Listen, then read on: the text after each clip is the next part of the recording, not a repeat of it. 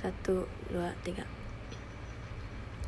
Halo teman-teman semua, balik lagi di podcast aku yang ketiga. Hmm, perkenalkan lagi nama aku Selpiano Pianti Maharani dengan NIM 2011111320024. Di sini aku akan membahas tentang manajemen waktu dan pentingnya kedisiplinan. Yang pertama mungkin aku akan bahas manajemen waktu dulu ya. Manajemen waktu adalah proses perencanaan dan pengendalian secara sadar terhadap waktu yang dihabiskan untuk kegiatan tertentu, terutama untuk meningkatkan efektivitas, efisiensi, dan produktivitas. Menggunakan waktu dengan efektif memberi seseorang kelebihan juga pilihan untuk mengelola kegiatan yang menurut keputusan dan kebijaksanaan mereka sendiri. Manajemen waktu biasanya selalu didukung oleh berbagai keterampilan, alat, serta teknik yang digunakan untuk mengatur waktu ketika menyelesaikan tugas, proyek, dan tujuan tertentu sesuai dengan tanggal deadline atau tempo waktu. Mulanya manajemen waktu disebut hanya sebatas kegiatan bisnis atau kerja, tetapi istilah ini kemudian diperluas dengan memasukkan kegiatan-kegiatan pribadi. Hmm, adapun manfaat dalam manajemen waktu yaitu yang pertama meningkatkan produktivitas efisiensi dalam pekerjaan meningkatkan kepuasan pekerjaan, dan peningkatan peluang. Yang ketiga, mengurangi kadar stres dan tekanan.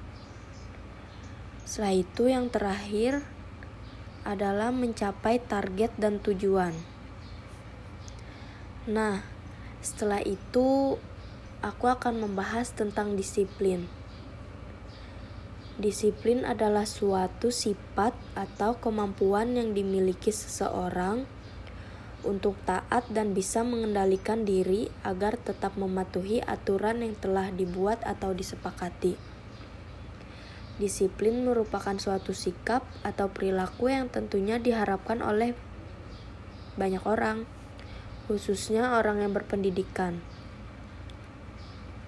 Tentunya disiplin sangat dibutuhkan karena dapat membantu suatu kegiatan agar kita dapat berjalan dengan lancar sesuai yang diharapkan. Tentu saja disiplin tidak lepas dari aturan, norma, prosedur, organisasi, kerjasama, hukuman, dan lain sebagainya.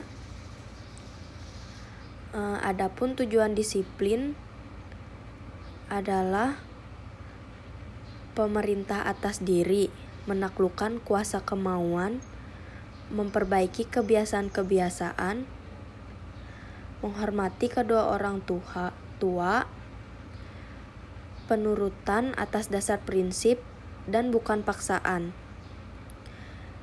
Contoh disiplin eh, kalau di rumah yaitu seperti membantu orang tua, eh, merapikan kamar, merapikan buku. Setelah itu bangun tidur tepat waktu. Kalau disiplin um, di sekolah atau di kampus yaitu seperti tidak terlambat masuk kelas, mengumpulkan tugas tepat waktu, mengerjakan tugas, rapi berpenampilan, dan lainnya. Hmm, mungkin itu aja yang bisa aku sampaikan tentang manajemen waktu dan kedisiplinan. Semoga kalian semua bisa memahaminya dan tidak bosan mendengar podcastku yang sudah ketiga ini. Mohon maaf jika ada kekurangan, kesalahan dalam penjelasan atau penyebutan.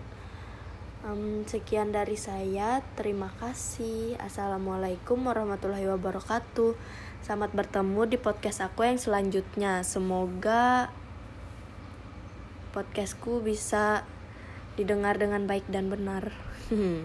Kasih, dadah.